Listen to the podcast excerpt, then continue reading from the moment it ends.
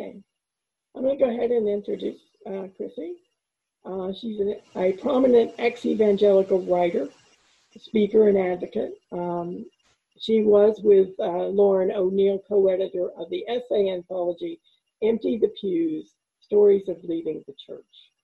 She is a, a senior correspondent for Religion Dispatches. You can see a link to her article um, in the chat for anybody who wants to go and read it. It's very interesting. Um, and her work has appeared in numerous magazines, including peer-reviewed academic journals. She has a PhD in modern Russian history from Stanford University, and how she got over into this, I don't know, but I'm glad she did. And even more impressive, she taught at USF a few years ago. Uh, she's a senior researcher with Post-Secular Conflicts Project at the University of Innsbruck. And this is a project that uh, about religious moral conflicts in contemporary societies, in particular conflicts regarding religious freedom, gender, and sexuality and bioethics. In 2019, she came out as a transgender woman and began her journey of medical transition. And she currently resides in Portland, so we're very uh, lucky to um, have her visit with us. It's probably a beautiful afternoon there. Um, she has asked that we hold our questions until she finishes, so please make notes of anything you want to ask or put them in the chat, and please remember to mute yourself. So Chrissy, it's all your floor. uh, thank you so much, Judy, for that warm introduction. It's my pleasure to be joining you all with uh, Atheists of Florida uh, this afternoon and uh, it's it's fun to have that Tampa connection because I did live there for um, you know three academic years, the 2016 academic year. And well, when you work in academia, you kind of think in academic years rather than calendar years. And then, you know, um, I the last year that I worked there was 2017 to 2018. Um, and uh, yeah, I was teaching in my field of modern Russian history, also in the honors college, doing some uh, creative theme classes in there, including on apocalypse and, and utopia. Um, that was fun to do. I, uh, I really like the Honors College at USF, and um, it's a great part of the Tampa community. Um, so yeah, it's always nice to uh, get to interact with folks in, in Florida again, and particularly that part of Florida, since that was a big part of my life for three years. Um, Judy, when, when we first started talking about, you know, me giving a talk for Atheists of Florida, Judy uh, suggested that maybe I, I would tell some of my own story, that maybe it might be interesting to make it uh, sort of personal. And um, I thought, okay, I'll, I'll, think about how to do that because, uh, you know, I'm a pretty open book on uh, a lot of this stuff. I haven't written a whole lot about my experience of uh, gender and gender transition yet, and maybe I will someday but I have a lot of thoughts on, you know, sexuality, gender, repression, um, queerness, and and how all those sorts of things that are, are also related to evangelical purity culture um, factor into the kind of uh, violence against women and violence against minorities that we recently saw in Atlanta. So it is sort of a timely uh, topic, unfortunately and, and always seems to be in, in America because we do have a, uh, a Christian extremist problem in this country. Um, so I'm going to talk a little bit about um, what some of the issues are with being indoctrinated uh, from childhood in this kind of conservative Christian environment. And um, so I'll talk about some issues that probably we all care about in the secular community. I'll then integrate certain parts of my own story uh, into that talk today. And um, I'll conclude with some thoughts about how we can use stories for secular advocacy in similar ways that people have used stories to move the needle on things like uh, public opinion regarding uh, same sex marriage or transgender rights. Uh, stories have power. Um, so I'm going to go ahead and switch over to share screen now and this PowerPoint presentation that I made uh, and I'll try not to take too long with it. Um, it's a relatively small group, so we probably could have done a, a more interactive thing uh, straight from the from the beginning. Um, but since I, have never really done that in a virtual environment, I thought I'd just go ahead and make some slides to give the presentation a little bit of structure. But you know, when I taught at USF, um, and before that I taught in other environments, I I liked to be relatively uh, informal as a as a presenter. And sure, I'd have a structure. I'd probably have a few lecture slides, but kind of just let let things flow. I think that can often be a very fruitful sort of uh, learning process, including for the instructor when you're in a teaching environment. And you know, in a situation like this, I think there's a lot we can all learn from each other. But okay, let me switch over to my slides and. Um, so is this working for everybody? Okay, so I took this title from an essay I wrote a few years back called Escape from Jesus Land, uh, where I just talked about the kind of inherently uh, abusive dynamics of, of, growing up with strict uh, patriarchal authority. And the topics that I want to cover today include indoctrination, identity loss, self discovery, and learning to talk back. And that's kind of where the advocacy comes in.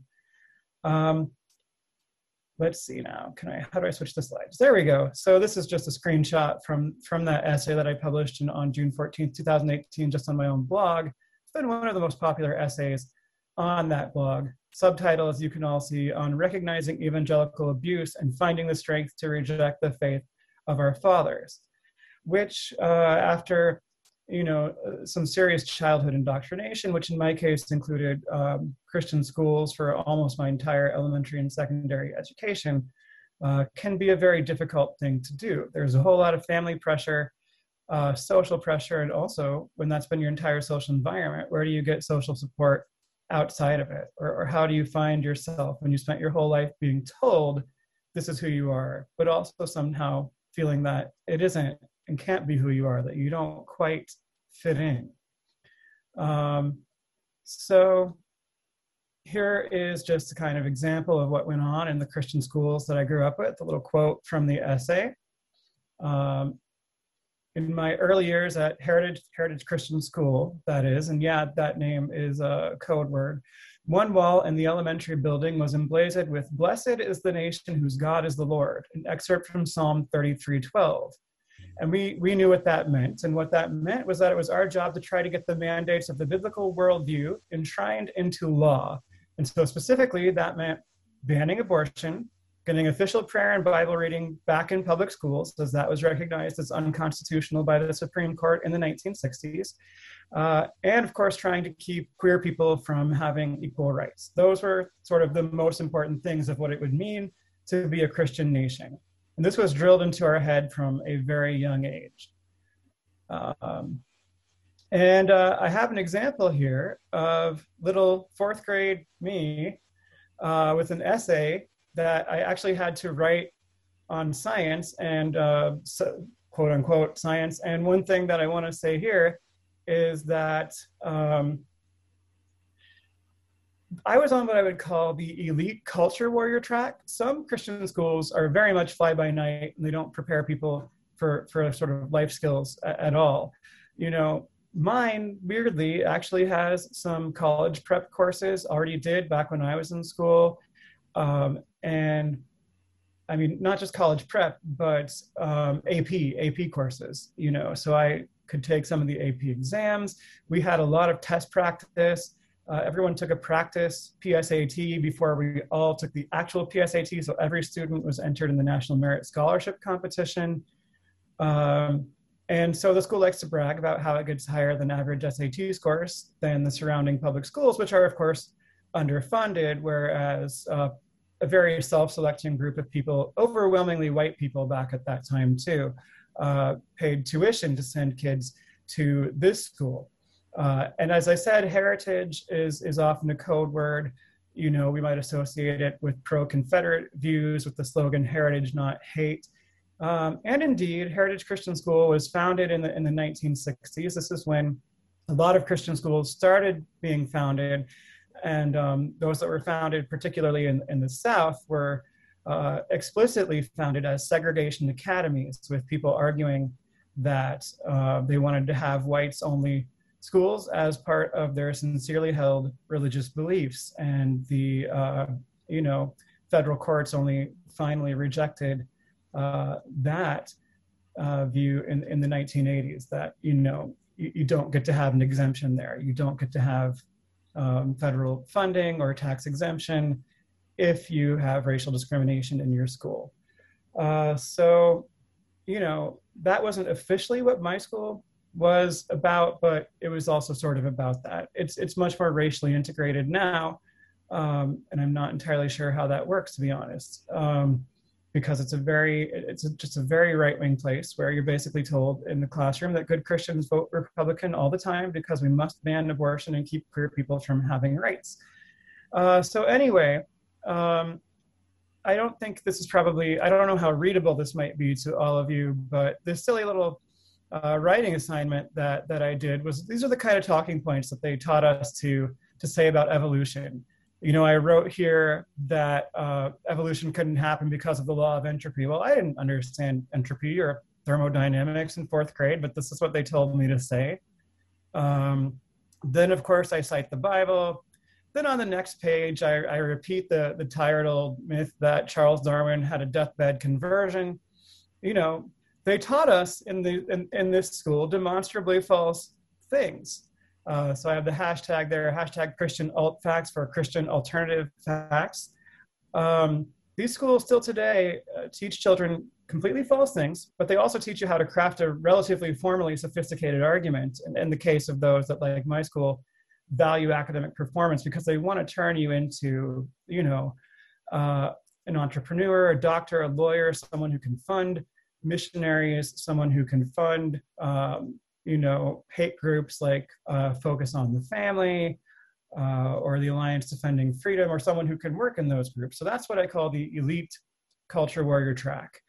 Uh, and I don't think that you should be able to do this to kids in, schools. You know, it's it, I think it's not right.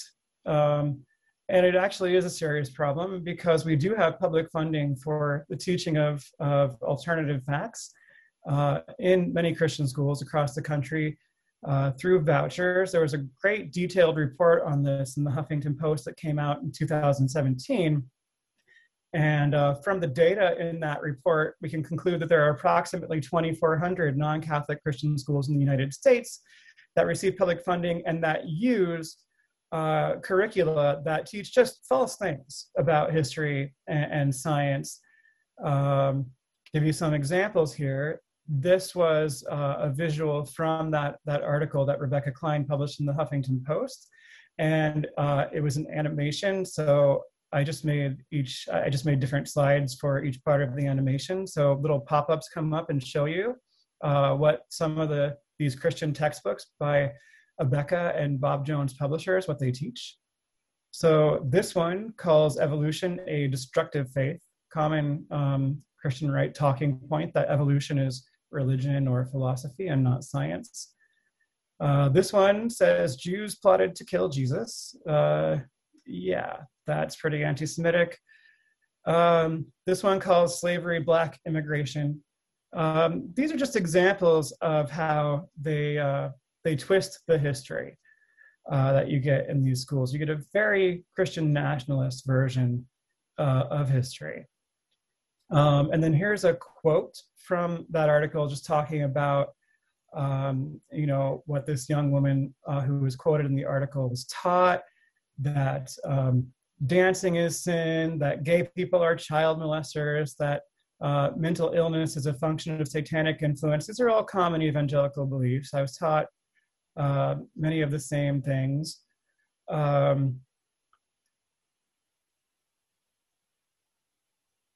you know, some evangelicals are willing to uh, recognize that mental illness exists and that sometimes it's good to treat it with medication, but many are, are not.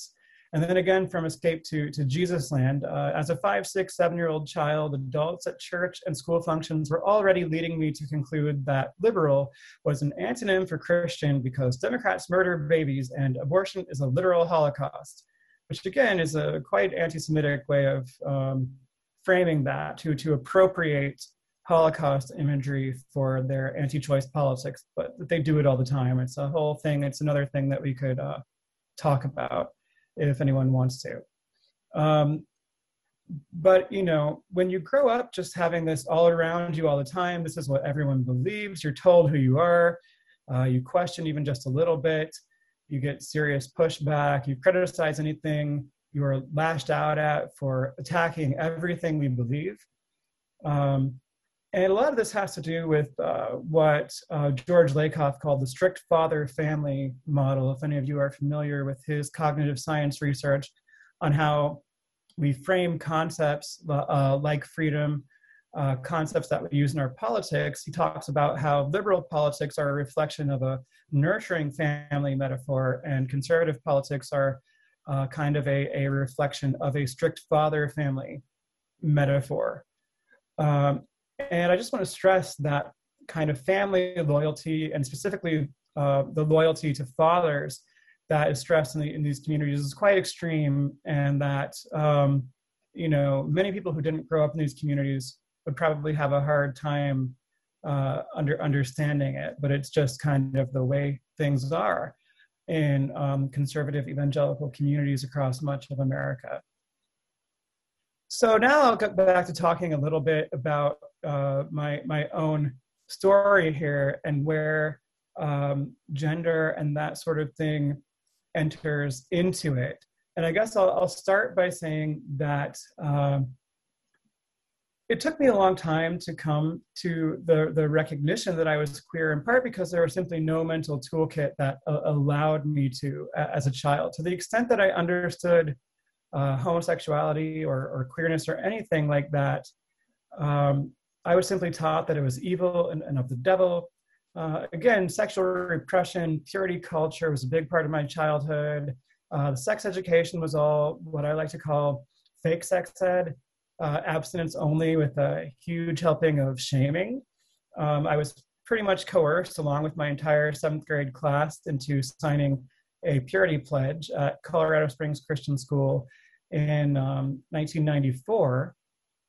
And I, of course, would have agreed at the time that, uh, you know, it's immoral to have sex before or outside of marriage. But even then, I remember just feeling like there was something very manipulative about what, what, was happening.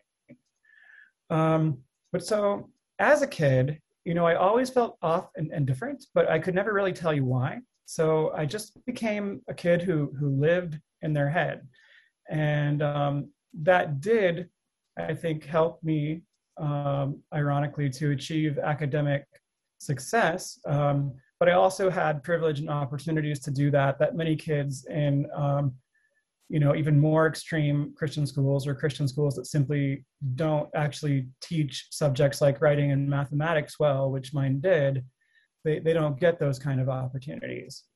Um, for me, because I was actually taught some things at a high degree of academic sophistication and, and other things just pure ideology, I ended up with a lot of cognitive dissonance that created a crisis of faith from the time I was about 16 years old. I, I read the entire Bible through for the first time, and um, you know, I saw contradictions in there. I saw things that I did not really think seemed moral. And um, I went and talked to our pastor at that time about it. And at first, he tried to be to seem very understanding, and uh, he gave me a Christian apologetics book to take home and read. And I don't remember which one it was. It wasn't very famous. It wasn't Josh McDowell or Lee Strobel, who was a rising star in evangelical circles at that time. But it was in question and answer format, and I just remember finding the answers a little too glib. So I went back and told him that I still had doubts, and suddenly he made it about me. And he told me that I had opened myself up to demonic influence. I must be harboring sin in my life uh, because if I had looked over this apologetics text and I still couldn't see the Bible as inerrant, well, then something is clouding the Holy Spirit from influencing my ability to read this text properly. Um, that that text being the Bible. So, you know, I was very, very scared for a long time that that could be true. I was very afraid of hell. Um, and I consider this uh, an example of spiritual abuse.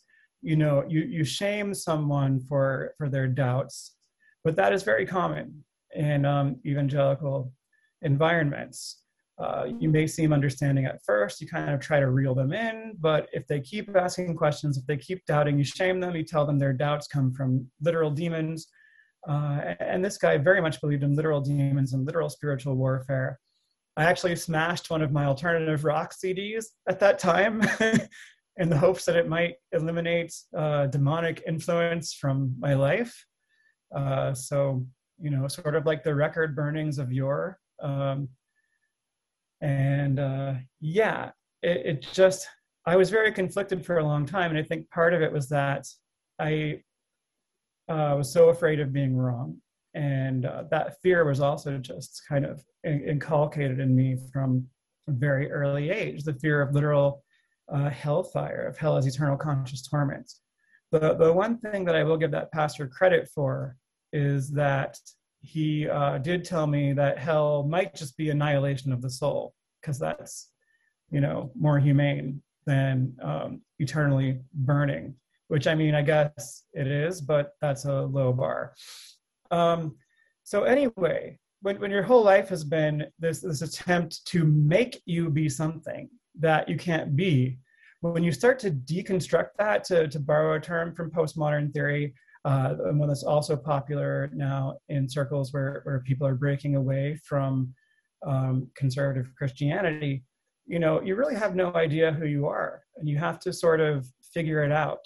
And so I, I spent over a decade having very frequent suicidal ideation and uh, thinking myself of an impossible person who shouldn't exist because I simply, you know, could not deal with how I was breaking away from my family's religion and politics. It was just so strongly instilled in me that you can't do that. And yet I also couldn't be authentic to myself and my own commitment to truth and values as I understood them and, and stay in the fold like that. Uh, so it's it's just it's hard to explain how emotionally agonizing that was. Uh, and I just kind of wrestled with it into into my well into my early 30s. Um, and I, I, would say that I was, you know, frequently haunted by fear of hell still up into my 30s, though not as often as I had been in my 20s. Um, even long after I stopped believing in it. I mean, if you'd asked me at age 25, do you believe in hell? I would have told you no. But sometimes I was still afraid of it because there's so much trauma to work through that at times it takes our emotional lives a long time to catch up, sort of, as it were, to our intellectual lives. Um, and yet I did think this was mostly an intellectual struggle until at age 33, I finally you know, felt more confident as, as I was learning about myself, learning who I wanted to be and what I wanted. And I realized that I actually identify with, with women more than men. I realized I didn't have to be a man and that trying to be a man had never felt right. And I also realized a little bit later that I can be attracted to both women and men. So I had never really allowed myself to admit that to myself before. But looking back, I can see lots of examples in my childhood of where I had um, just really sort of disproportionate shame because that was going on underneath and I, I just couldn't even see it. So I don't know how, how much sense that might make to, to people who haven't experienced anything like that, but that's the best way I suppose I can try to um, explain it. And around the same time, and years before I came out publicly as transgender, uh, I did start speaking out publicly about evangelicalism and about things that are wrong with evangelical subculture basically, I finally accepted that um, I had to do that and, and, just let the chips fall where they may. I had started doing some writing for popular audiences. Um, and I was going to just risk, you know, my whole childhood uh, social network and uh, see what happened. And you know, I have actually ended up in a fairly good place in terms of relationship, my relationship with my parents. A lot of people don't, in a situation like this, a lot of people end up being cut off by their parents or having to cut their parents off. Uh, so I, am lucky it worked out that way, but I, I certainly couldn't have been sure that it would. Uh, in fact, I remember one time uh, when I was growing up, and I was either in my late teens or early 20s, and uh, so you know, young adulthood, I guess. And um, I watched Fiddler on the Roof with with my parents, and then afterward, I asked them if they would cut me off if I married a Jewish woman. They got so angry at me because they had no idea how I could even ask the question. Uh, and yet, I never really could believe them as a kid when they said they would love me no matter what, because the ideology that, that they taught me and that I was also just taught and absorbed in the evangelical environment taught me that what what they say is unconditional love is actually very very conditional. So I really didn't know, and my parents were super offended that I asked the question. I think it's pretty funny now. Anyway, um, I was not actually able to start gender transition until 2019, the year I turned 39. And here are just some examples of, you know, where I've gone since. Um, and overall, uh, I I like you know the progress that I've made. Uh, I would like to be able to dye my hair again, as you can see in the early pictures here, but I can't because of the pandemic. But hopefully soon. But you know, anyway, um, we can talk a little bit more about what transitioning has been like if if anybody really wants to. But uh, now I kind of want to end on a couple of um, notes regarding what telling our stories i think can can do for secular advocacy and how maybe we should go about that just some suggestions uh, some of them may be controversial and of course i'd be happy to discuss them. We don't all have to agree.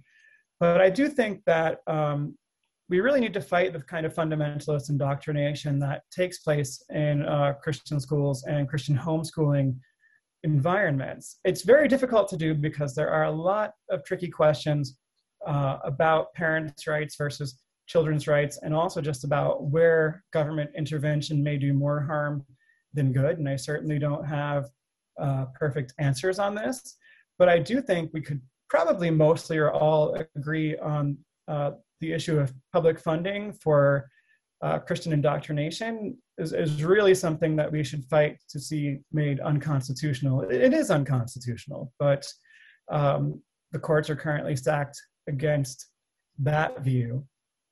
Uh, I also want to say I've published some work on how radical Christian right wing organizations have been exploiting pandemic conditions to recruit uh, people into the kinds of homeschooling programs that uh, can be sources of radicalization. And again, just thinking of current events, you know, um, not only was the uh, Atlanta murderer from this kind of background.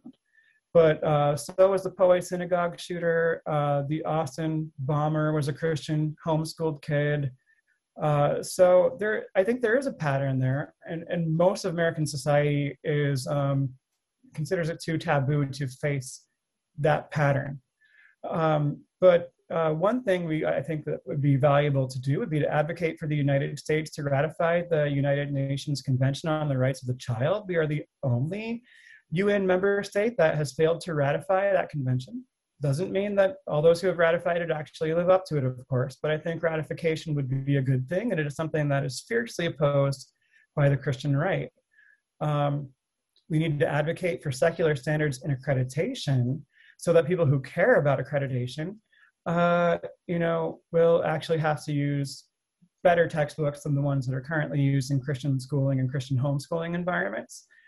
Um, and, and uh, you know, perhaps we could push for it to be seen as neglect if um, children are not given um, textbooks and, and, education that's up to that standard. Though again, this is difficult, and most of the battles here will have to be fought state to state because of the messy structure of American federalism. Locally can be important to try to, um, you know, have some influence as well. And one important thing to do, and certainly in a state like Florida, where vouchers are a big problem, um, and where you know public schools can be very hit or miss, is to run for school board.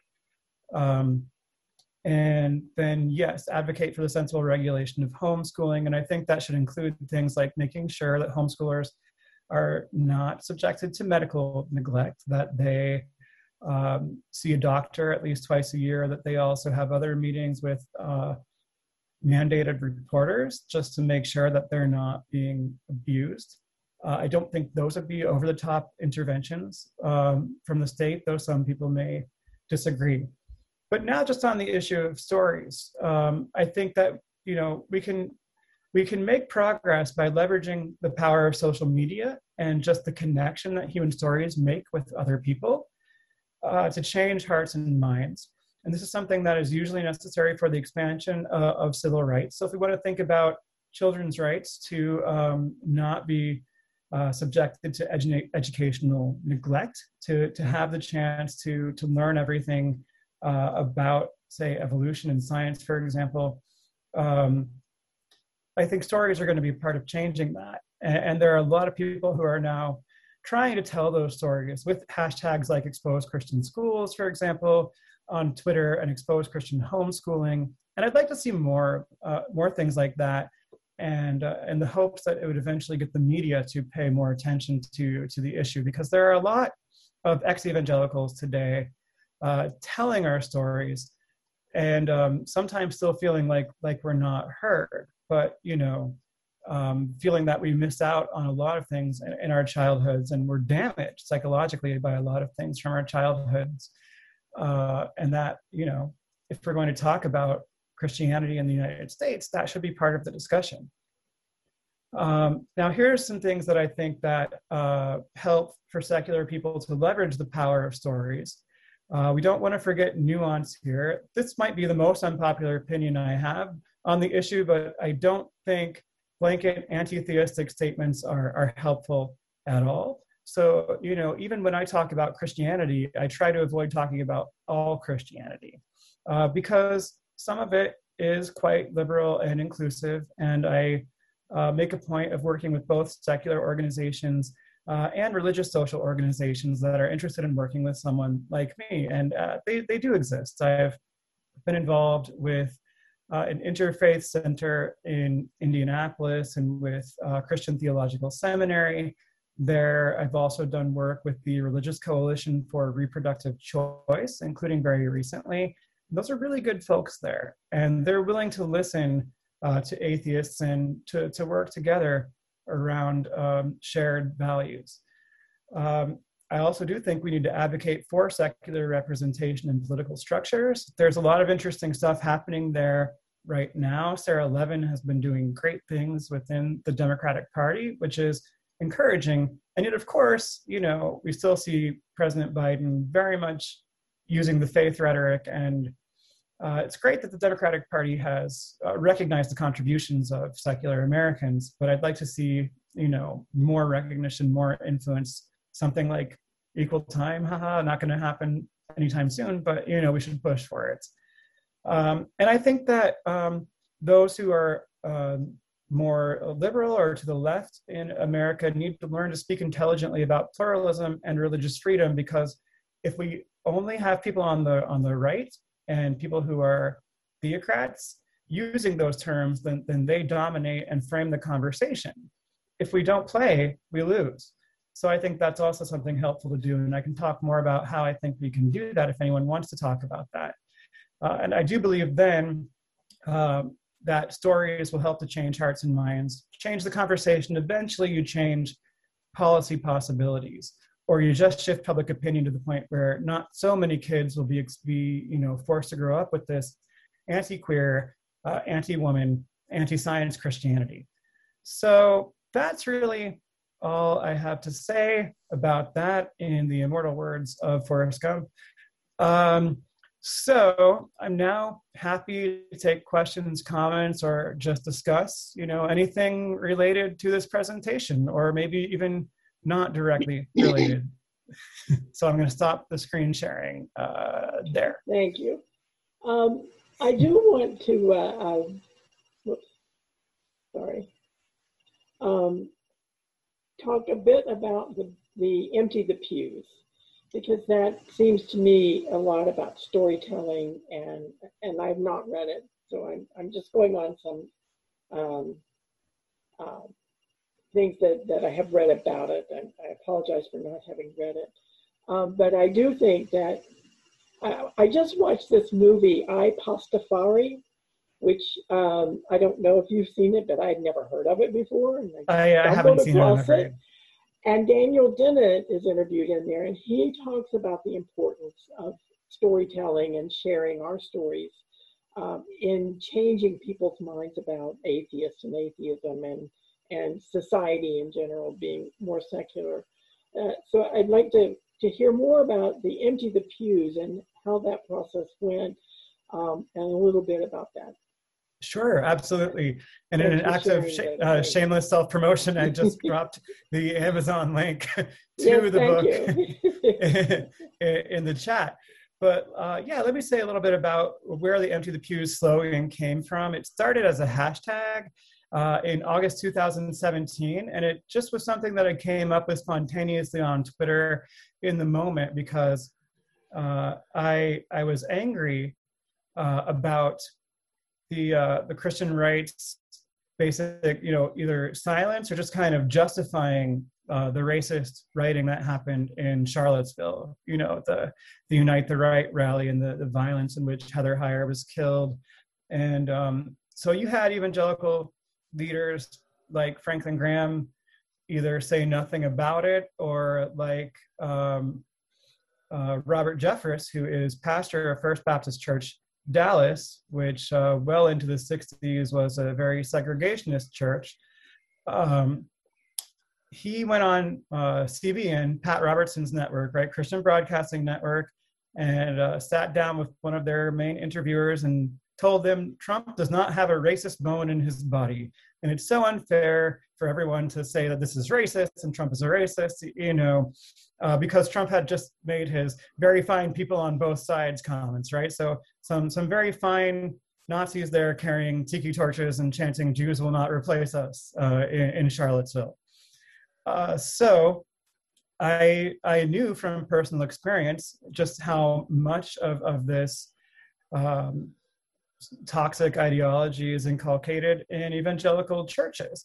And they would deny till they're blue in the face that it's um, they're racists but you know they would they would support this this kind of these kinds of expressions of racism. And they would support donald trump and go on tv and tell people that he doesn't have a racist bone in his body. So i said if this is the kind of church that you're going to you know maybe we need to leave those churches or if we have already left them uh, long ago let's tell our stories of leaving. And I came up with the hashtag empty the pews. And for a while there, a lot of people did tell stories with it of why they had left toxic Christianity. And it was a wide variety of people who shared stories. And I, I emphasized at the time that this hashtag does not have to be anti religious. I don't see it as anti religious across the board. I see it as targeting a very specific kind of religion, um, Christian fundamentalism, and evangelicalism is fundamentalism. Sometimes it's just fundamentalism with with better PR and you know slightly nicer rhetoric around the edges. Um, so some of, some of the people who use the hashtag are still Christians, but they've gone on to churches that focus on social justice. Maybe some are Unitarians now, or some are neo-pagans, and some are atheists and agnostics and, and so forth.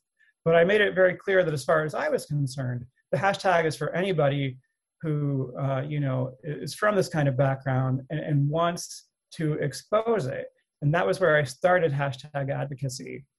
And then a few years later you know my friend lauren O'Neal and i who had met at stanford um, we ended up co-editing this anthology of personal essays by people who left uh, various kinds of conservative christianity including evangelicalism uh, the lds church mormonism uh, and and conservative catholicism and it's not uh, just a collection of sort of you know here are the intellectual reasons that i left. It's it's a collection of personal essays. They are they are deeply emotional. Uh, a lot of people maybe in atheist communities i think sometimes resist you know this idea that um, we we maybe should be putting emotional things out into the public sphere. But i think you're going to actually reach a lot more people that way if we talk about how our emotional lives and uh, our identities and our intellectual lives are interconnected you know? So these stories they they actually um, they land in different places. There is one good essay in there that is uh, an anti-theist essay uh, called a better dream and we decided to end with that one uh, by isaac marion who is mostly a science fiction writer.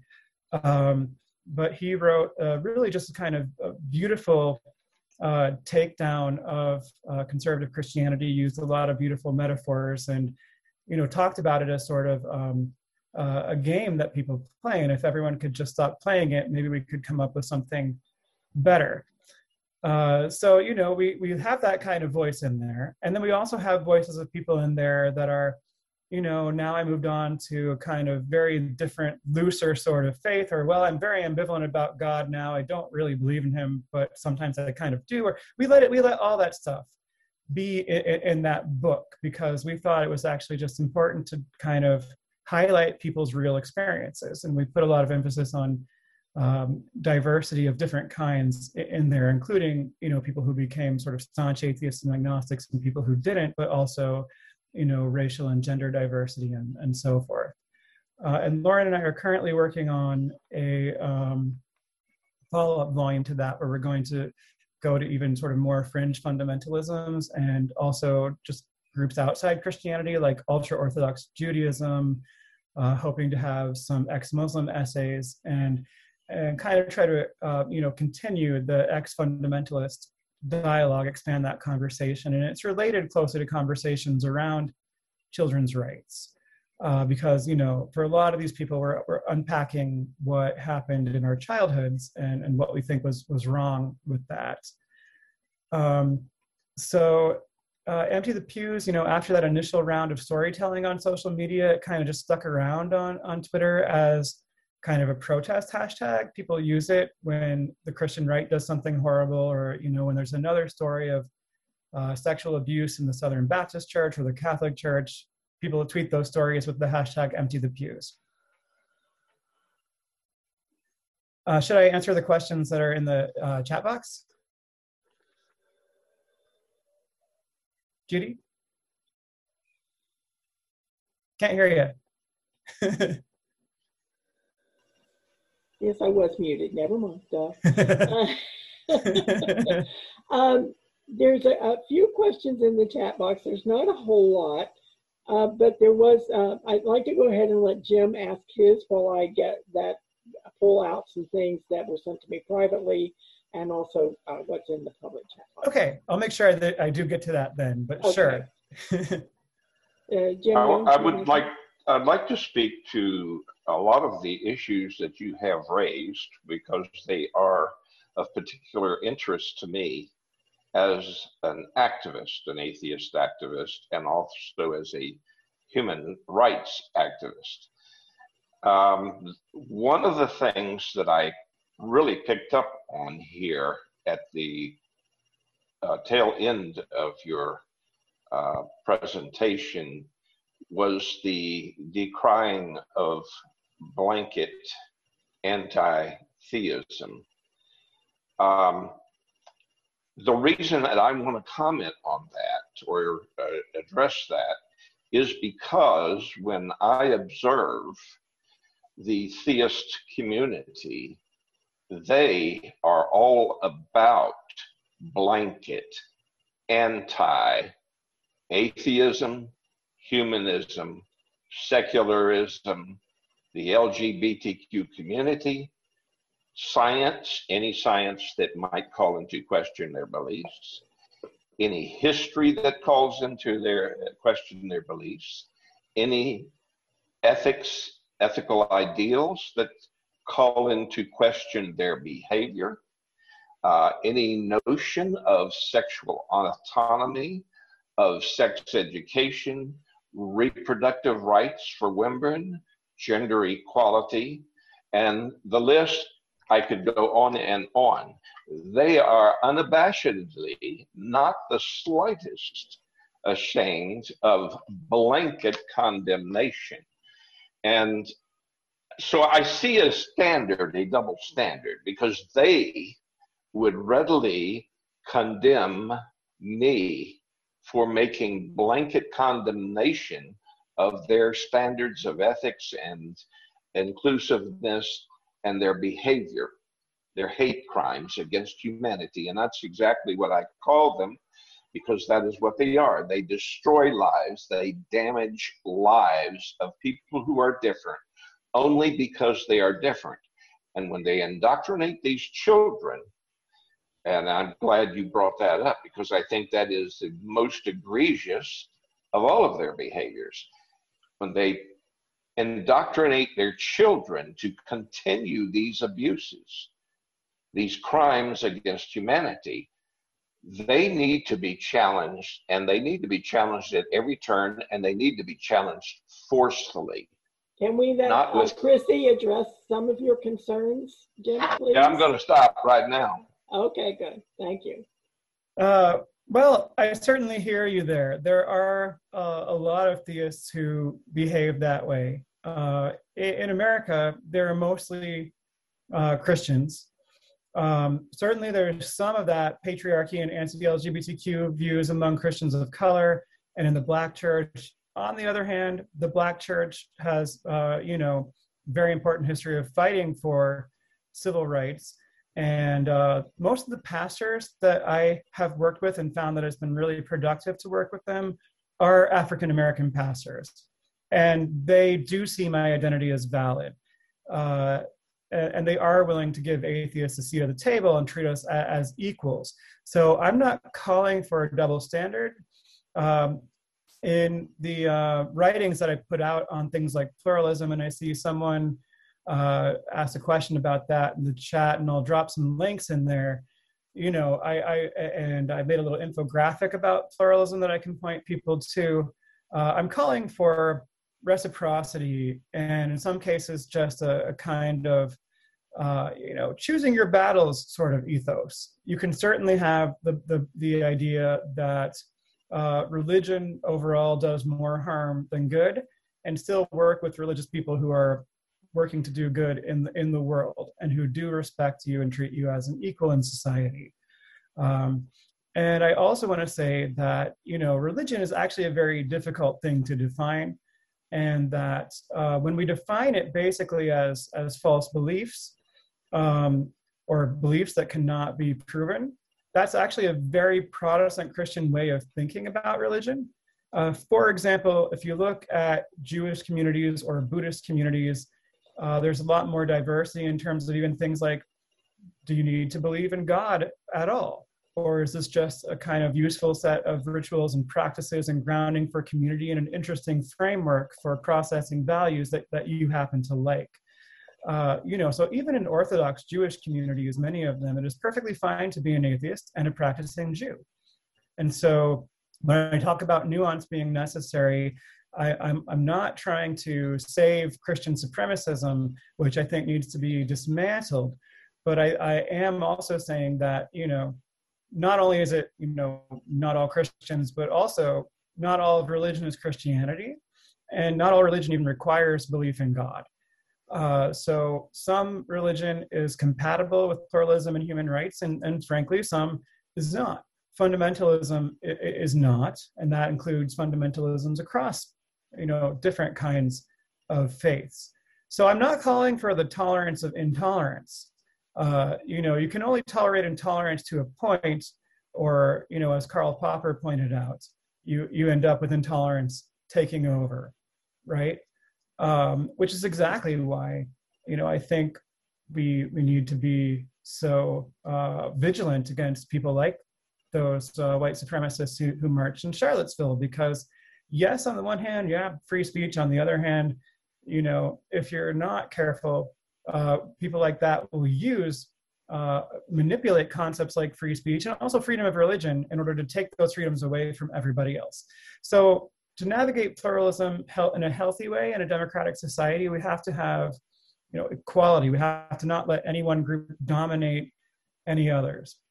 Um, at the same time, and I recognize that many of us have uh, very legitimate anger toward religious people who have uh, done a lot of harm. We pragmatically, we do need to realize that there are religious people on our side on these issues, and we actually need them on our side. And I think we need to be talking to them.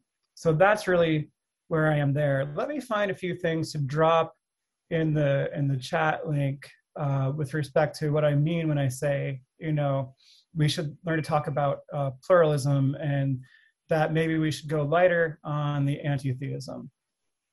Uh, Thanks, Chrissy. Um, mhm. Bill, do you want to ask your question now? Noteworthy? Yes.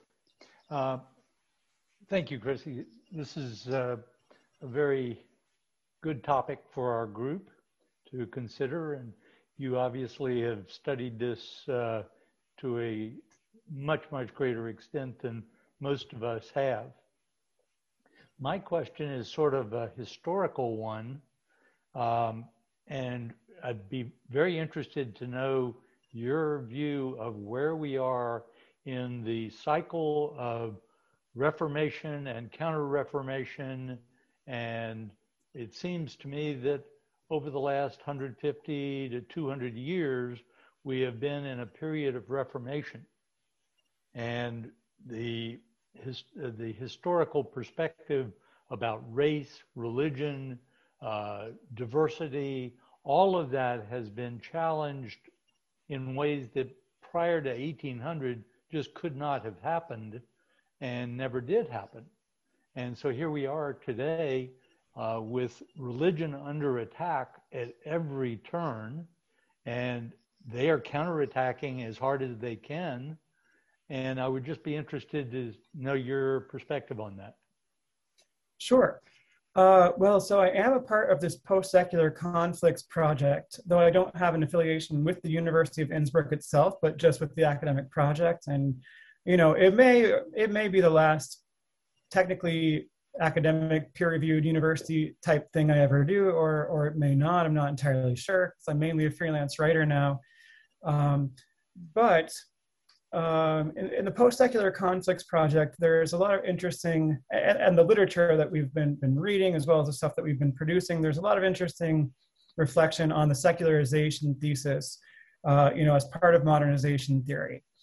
And um, there are many people now who, who see uh, with, you know, this, this backlash that you're talking about from uh, fundamentalist religious communities, um, if you know, if you look at the Islamic Revolution in, in Iran and uh, the rise of the Christian right in the United States, um, the rise of the Orthodox Church again in post-Soviet Russia. Uh, by the way, how American evangelicals and European conservatives, Catholics, and even and Protestants uh, work with the Orthodox Church and, and how those groups network to, to pursue anti-human rights goals is one of the main topics of the post-secular conflicts project and something that I published policy research on myself. So that's that's an important topic. Um, uh, when you want to talk about Russian influence, it's been, it's been a big topic over the last few years. You know, the Orthodox Church plays an important role. Um, but yeah, this kind of backlash has led people to question whether modernization is inevitably accompanied by secularization and, and what exactly that means. Um, and you know my own sort of take on it is that i don't think that religion is ever just going to fade away and, and disappear um, or it's highly unlikely. But i, I do hope that uh, we can curtail the political power of fundamentalism. And that's where i see the, the, the backlash right now doing doing the most damage. And you know you can look at this from a more from more of a framework of secular politics as well. You're right that after periods of human rights gain gains in history, we often see severe backlash. Uh, so I mean, go back to the French Revolution, and you know, then you know, look how it became the French Empire under Napoleon, and then it's a mm-hmm. republic again, and then it's an empire again. Uh, you know, there there's often uh, a strong fight by those with power and privilege, and, and certainly in Western cultures, that would include uh, Christian clergy. Um, to raise retain their power and privilege. So I, I don't know. I mean, it, his, history is not really a predictive discipline, um, but I, I would say we are in a, a cycle of severe backlash now. And um, but what I can't really say is where where that lands for the United States or the world generally. Um, we we've got to fight back against the culture warriors, and I hope the pendulum swings the other way soon. But you know, but I also think it's important that when we say we're fighting back against the culture warriors, again, we avoid saying we're trying to destroy religion or something like that, you know, because I just don't think it's going to actually help us pursue our goals. Thank you. Does that answer your question, Bill? Yep. Okay. Uh, before I recognize Mr. Peterson, um, there is a couple of questions in the um, chat. Uh, someone wants, Dan wants to know what album did you burn? oh yeah, I just realized I sent the last few links I put in there not to everybody, but just to one person. So uh, I'm gonna gonna send those again okay. with the. Um, so what album? It was um, it was Our Lady Peace's debut album. Now I'm forgetting what it was called, but the band was called Our Lady Peace, and some people thought they were very blasphemous. um, and also, um, Dan again wants to know: Do you think that Charlottesville, Charlottesville led to the assault on the Capitol, and if so, what could possibly be next? That's an interesting question, and I think you know, it's very rarely that just one thing leads to another thing. Uh, history is complicated and things have multiple causes, but that Charlottesville happened, and you know, we we didn't do much to um, you know deter this, and then we saw all these like rallies of people with with guns denying mask ordinances, and they attempted to kidnap the governor of Michigan, and you know, this was sort of widely tolerated under Trump.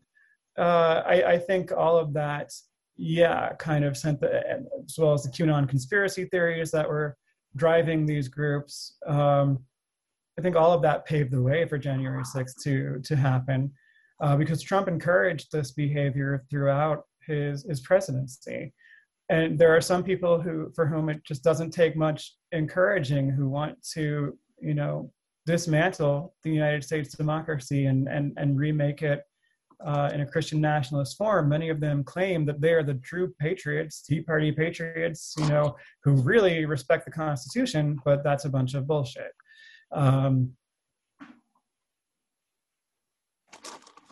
it's a very strange reading of the Constitution in any case. Unfortunately, we have a bunch of judges that also have a strange reading of the Constitution. Yeah, um, that's a that's a serious problem, and you know, I'm personally for the expansion of the Supreme Court to restore fairness, but I don't think it's going to happen.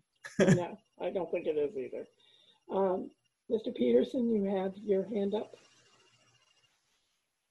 and you're muted. I tried to unmute Hello. you, it wouldn't let me. Hi. It's been it's been great listening to all this, and I've learned a great deal.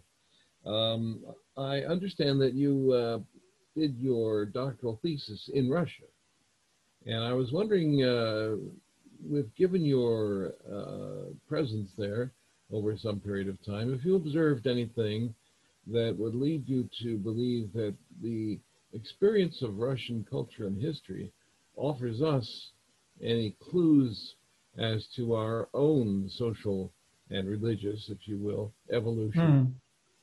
I really like that question a lot. So, uh, well, let me give you a little background there. Um, I did most of my studying for my PhD not in Russia, but in Palo Alto, California, or well, at, at Stanford. But um, I did spend a lot of time in Russia. And then after I finished my PhD in 2012, when I was on the academic job market and there was sort of nothing in America and I was perfectly open to the idea of some more international travel, I had a job offer to go and, um, and, and, teach at an institution called the Russian Presidential Academy of National Economy and Public Administration uh, in, in Moscow. Yeah, one of those great Soviet acronyms, well, post Soviet, but so in fact, um, they had consolidated two what had been communist party schools, but one was, you know, more of the, the late Soviet liberal sort of communist bent, and the other was more of the sort of classic statist, somber, grim communist, classic communist party that you might think of, apparatchiks. Um, so there was a, a, what was called the Academy of National Economy, that was the more liberal one, and the Academy of Public Administration, that was the more conservative one in, in, in the Soviet Union. Um, some years into post Soviet history, they merged those two together. And so and it became uh, Ranhigs, or RANEPA in English. Uh, Ranhig stands for Российская Академия Народного Хозяйства и Государственной Службы при Президенте Российской Федерации. well, you can see why they use a lot of acronyms over there.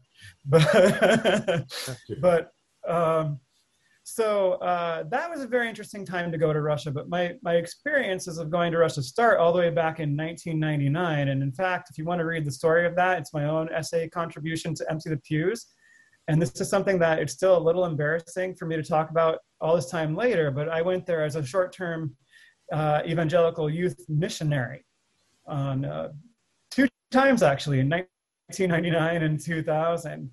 Uh, my crisis of faith was pretty intense by that time, particularly by the second time. But I kind of hoped that I get was giving it one last ditch effort, you know, to save my own faith by trying to convert other people, but it ended up completely undermining my faith because I observed a lot of things that really shattered my heroic image of missionaries. but that's a that's another another story. Um, so yes, and I spent time in Russia, of course, during my PhD studies. I also taught English in, in Vladimir, Russia from 2004 to 2005 before I went to grad school. And so I have a pretty extensive history of spending time in post Soviet Russia. And it's been very sad for me to kind of watch the way that it's become increasingly uh, authoritarian and sort of traditionalist, traditional values, as Putin likes to say, or theocratic authoritarian, with a, a lot of influence of the Orthodox Church uh, there in uh, kind of um, setting the tone on some things and controlling certain legislation, like the decriminalization that just happened of uh, domestic violence um, and, and so forth. Uh, the Orthodox Church always has a hand in that sort of stuff, and they've even started weirdly making some headway and putting some restrictions on government funding for abortion, which is very, very new in Russia. Where uh, and, and this isn't healthy either, but in the Soviet Union, you know, they they focused a lot on the guns and not the butter, right? Because they, they sort of had to, all the same, all, while at the same time claiming that uh, they had the best country in the world and you know all, all of that. They never caught up to uh, the United States on consumer goods production, and uh, so a lot of people couldn't get condoms or contraception in the Soviet Union. So a lot of women got a lot of abortions. Um, it was just sort of how it was done, and that persisted into post-Soviet times. Uh, and and so to actually make put any restrictions on abortion at all, and, and they're they're still very proud to have universal health care there, although it doesn't always work particularly well. Um, it, and it's kind of changing too, where there's more possibilities for insurance and private clinics and things on the market, but in a very sort of messed up and uneven way. Um, so you know to put any restrictions on it at all is quite a radical move to see happening in, in the soviet union so that uh, post-soviet russia so that they've um, you know put uh, they made a little headway there. It's just actually really kind of shocking. Um, so but lessons lessons for ourselves in my experience of observing russia. Uh, you know the last time that i spent in russia well it wasn't technically the last last time but the last time i spent a long period of time there uh, living there from 2013 to 2015, you know, I had a front row seat for the major changes, geopolitical shifts of, of the recent years. I was there when, when Russia annexed Crimea, and um, I saw the uptick in nationalism. It was it was quite uncomfortable. I mean, I would not be immediately recognized as an American on the streets there. Um, so it wasn't like a lot of it got directed at me, when I spoke, people could also tell that I had an accent, but they couldn't place it as an American accent, which was good, you know, um, because uh, I mean, when I first started going to Russia, like everybody in Russia wanted to meet Americans, and, and then, you know, once things really started to change there around 2013, there's a lot more anti-Americanism again than than there used to be, uh, and Putin is also trying to capitalize on that old Russia-United States rivalry and uh, you know, one one parallel that I do see there, even though we've had uh, a much stronger economy than the Soviet Union and then post-Soviet Russia, um, is is that we have uh, uh you know similar uh, at this point, you know, even more in post-Soviet times, uh, a similar wealth gap, and so a similar gap between between the rich and the poor, and, and a similar sort of unequal distribution of resources in society that was also there in the Soviet Union, but again, because consumer goods were, were hard to get, it was nothing like with the post-Soviet oligarchs. And it often had more to do with what perks and privileges you could get from your position or your Communist Party membership than actually with your salary. Um, in the Soviet Union, it simply would never have happened that a CEO makes something like three or 400 times what an average worker makes, which is quite common in the United States. But in post-Soviet Russia, you know, it's just, it's gone through the roof uh, and, and it's come along with you know this this reinvention of the sort of Christian Russian Empire ideology that you might associate with someone like like Dostoevsky. but it's just kind of the flip side of the Soviet coin. It's all about Russian greatness. And within that kind of what I would call sort of toxic patriotism, you have a lot of uh, flourishing conspiracy theories, you have a lot of xenophobia. It's, it's in many ways actually similar to what I have observed in the United States. And I think that both Russia and us in, in post Soviet times have been in sort of an identity crisis. Who are we without the Cold War? And I think all these decades later, we still have not really figured that out. And that is a, is a, is a messy place to, to be. Uh, and so it's leading to, I think, to some poor consequences uh, in, in both countries. And I'll give you some examples of things that I actually think are very similar about Russians and Americans, and you know, which sort of is why I suppose our countries have the history of being sort of uh, frenemies, or they make good frenemies. You know, oh, in fact, one time when I was doing an intensive Russian program in Vladimir, Russia. I uh, came home from my, my tutoring session, uh, you know, where I was being taught advanced Russian and walked into my host family's house. And there's the live-in boyfriend that my host mother had not told the program about in the first place. And he's sitting at the kitchen table drinking with, as it turns out, a uh, police lieutenant. Uh, and um, I didn't know he used to be on what they then called the militia, the, the Russian police. Uh, I don't know why he's no longer on the force. It might be because he's such a drunk. This this particular guy, Andre. But anyway, he says, "Oh, our American comes home," and the police lieutenant says, "An American, our best enemies." And uh, then I knew I was just going to have to sit down and drink with them for the next couple hours. But, uh, and and it's a funny thing too. Drinking is very gendered there, and everyone was thinking of me as a man, you know, because I had not you know fully process or come out to people. So i was treated that with, to that sort of strange russian masculinity and then there we were.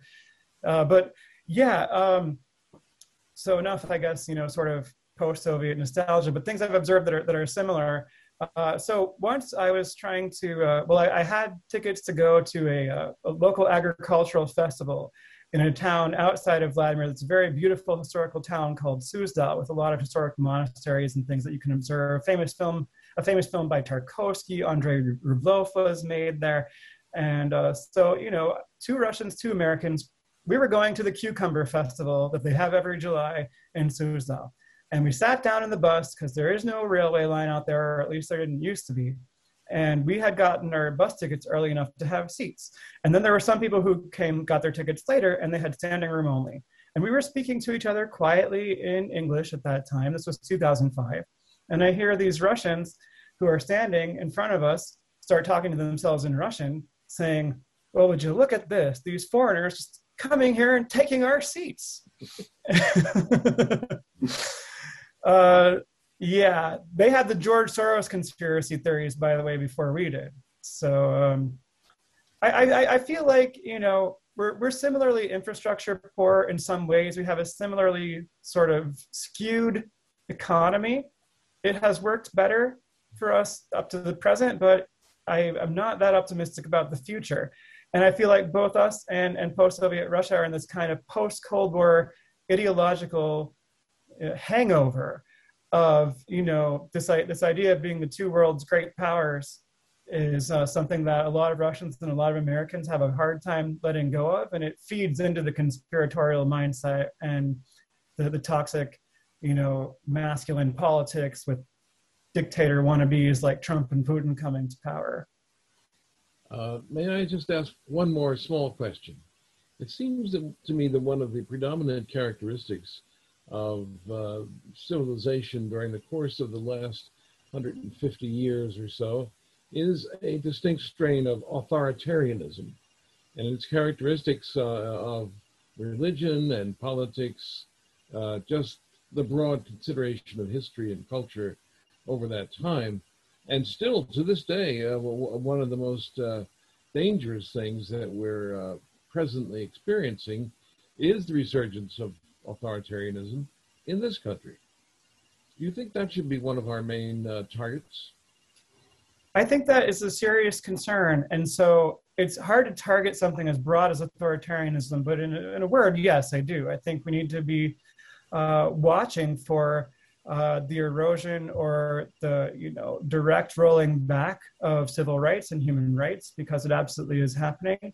And very often uh, we do see a hegemonic religious institution uh, behind that. Sometimes it's very kind of diffuse like in the united states where well we actually do have certain organizations protestant and catholic um, like you you know Opus Dei on the Catholic side, or the, the many Christian right lobbies that are more Protestant, like the Homeschool Legal Defense Association or Alliance Defending Freedom, that that have a lot of influence.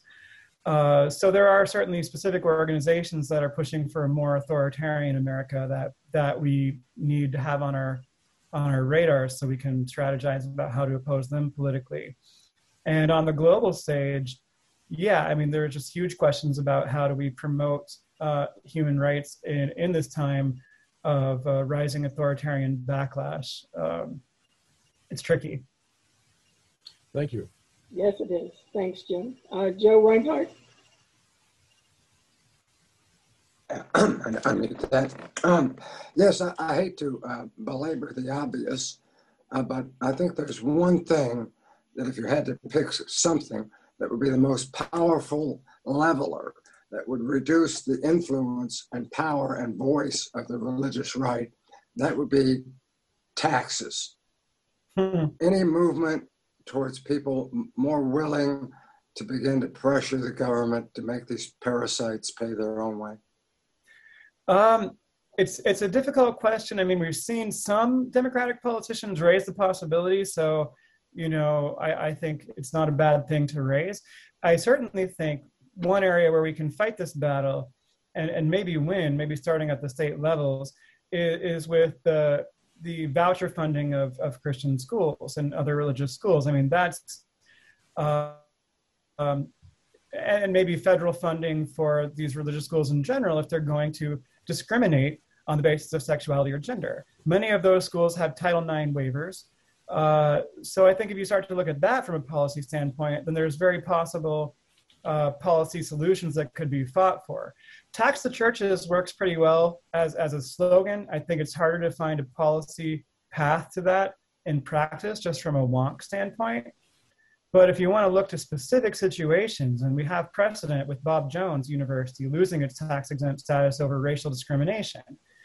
Um, so there's a lot of federal money taken for uh, schools that nurture this kind of religious authoritarianism. And here I'm using the term schools broadly.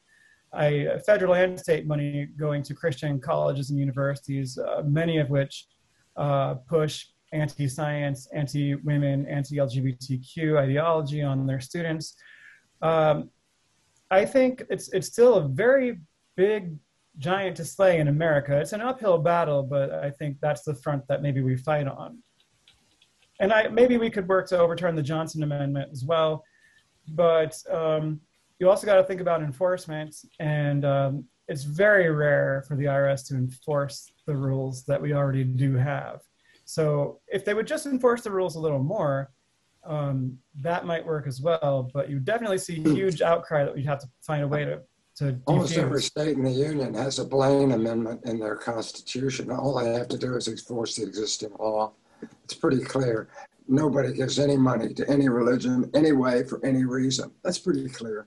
Yeah, I mean, well, if the Supreme Court would allow that to stand, but given uh, you know recent cases, I don't think it will at the pre- at the present moment. Well, we'll have to... for being racist or anti-religious, of course, which it wasn't. well, right. I mean, that whole issue of uh, public schools were originally anti-Catholic is is actually true, but it's a really bad rationale for making policy now because obviously the situation in public schools has changed quite a bit. Whether it's whether that's true or not, uh, you still ought not to be required to pay to indoctrinate uh, uh, other people's children. Oh, I 100% agree with you. I, I agree with you, not Justice Roberts, on the on the issue. Unfortunately, uh, to say nothing of Alito, but uh, yeah, the courts have been quite um, um, on our, not on our side on that issue. The Supreme Court even said that vouchers were okay. And as you know, we have a terrible time with that in Florida, and it's getting worse. So I encourage everyone to contact their Congress people because they're in session and they're moving forward with a lot of bills that are very destructive to the public school system. Maybe we Um, could storm the Capitol. Right. oh yeah, they'll definitely let us in. Yeah. Oh, yeah. But this is, but this is where building alliances with other groups is very important, and especially other religious groups, because they're going to listen to Episcopalians before they listen to us. And Right. most Episcopalians are, not all, obviously, Yeah. but most of them You- are pretty liberal churches and agree with us on um, the separation of state, of state and religion, of government. yeah, I think I think you're right about that, Judy. We we don't have to like it, but you know that is kind of the the way things are. At the same time, we can keep pushing for more secular representation uh, in political and legal structures where where we can. And and right now, I don't see any prospects for that in the Republican Party, but the Democratic Party has started to make a little headway. A So so let's keep pushing. yeah. Uh, last year, I submitted a, a recognized religious freedom day to our uh, city or our, gov- our Hillsborough County uh, Commission, and they refused to even consider it. And I'm sure it was because it came from an atheist group. Um, but yeah, we have to keep pushing. Uh, Jim Young, you had something else? I wanted to touch again on uh, these crimes against humanity. Everybody recognizes that the Holocaust, of course, is a crime against humanity because of the atrociousness of it. Uh, but not everyone recognizes or realizes that the uh, assaults by the theist community on gender equality and reproductive rights and uh, the assault on science and brainwashing of children are uh, crimes against humanity. Now, so my question is twofold. Do you agree that these are crimes against humanity? And secondly, is there any crime against humanity that a theist would not commit in the belief that they had God on their side? I mean, that's a those are very sort of broad questions.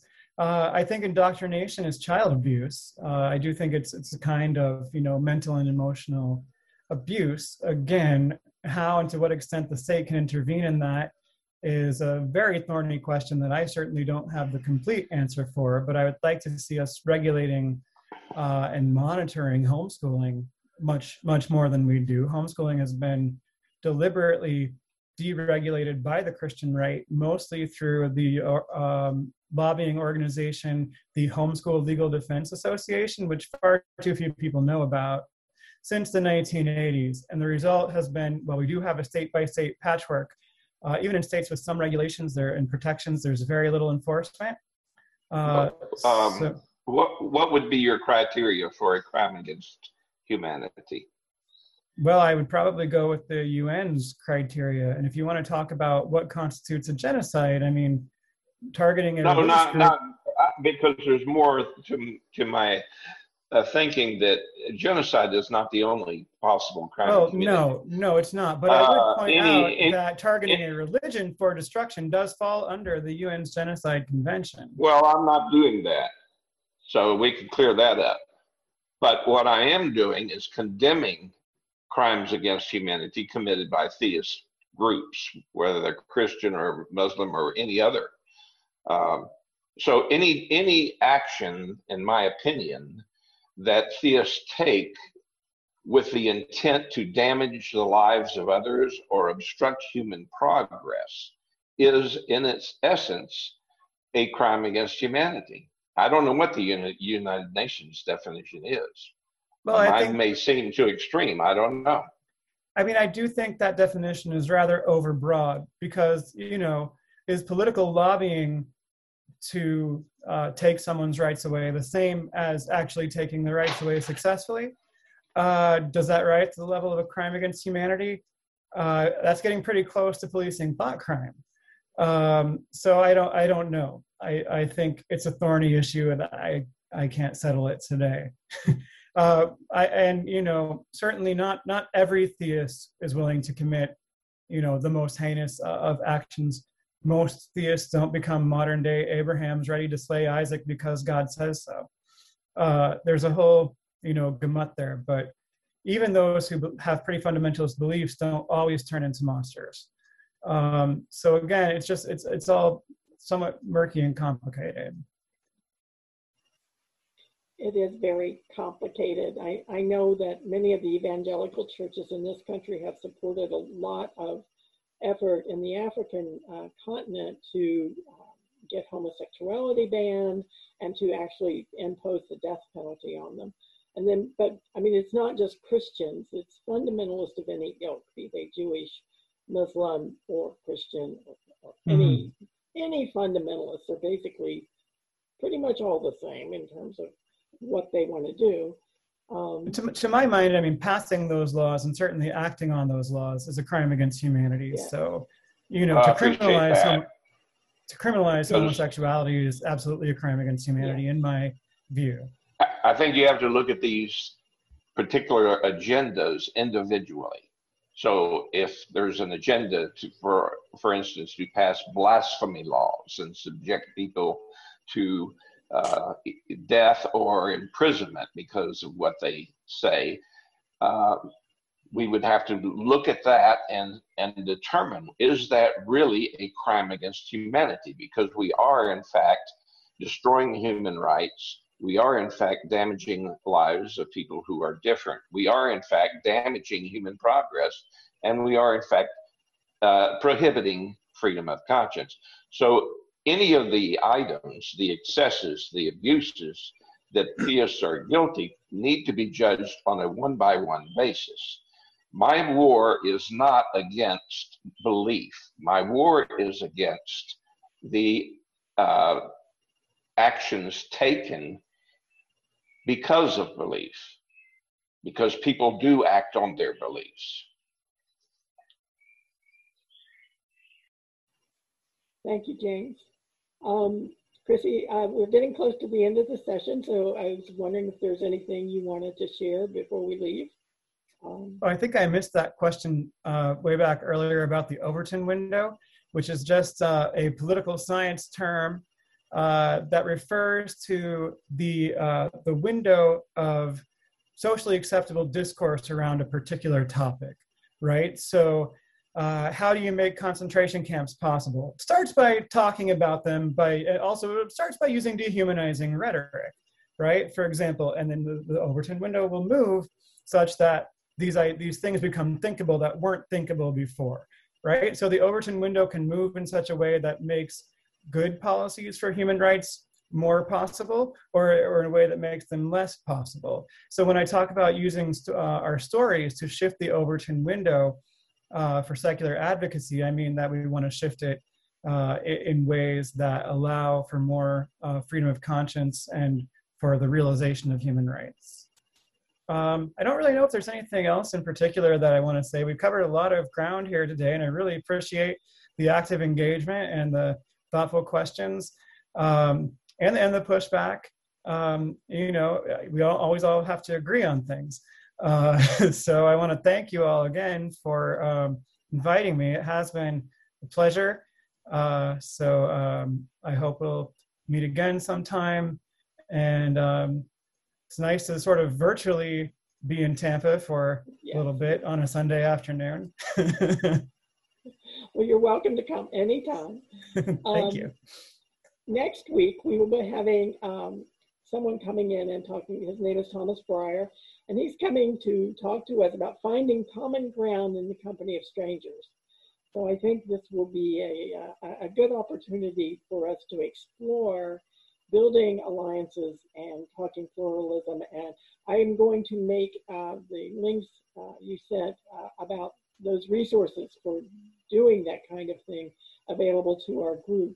And I'm actually going to explore getting somebody from some of those things to come and talk with us because it is, we, we really have to, um, we really have to move in that direction because otherwise we're just, we're going to end up in a place where none of us want to be at the rate and the direction of who has the predominant um, microphone right now uh, and getting most of the attention.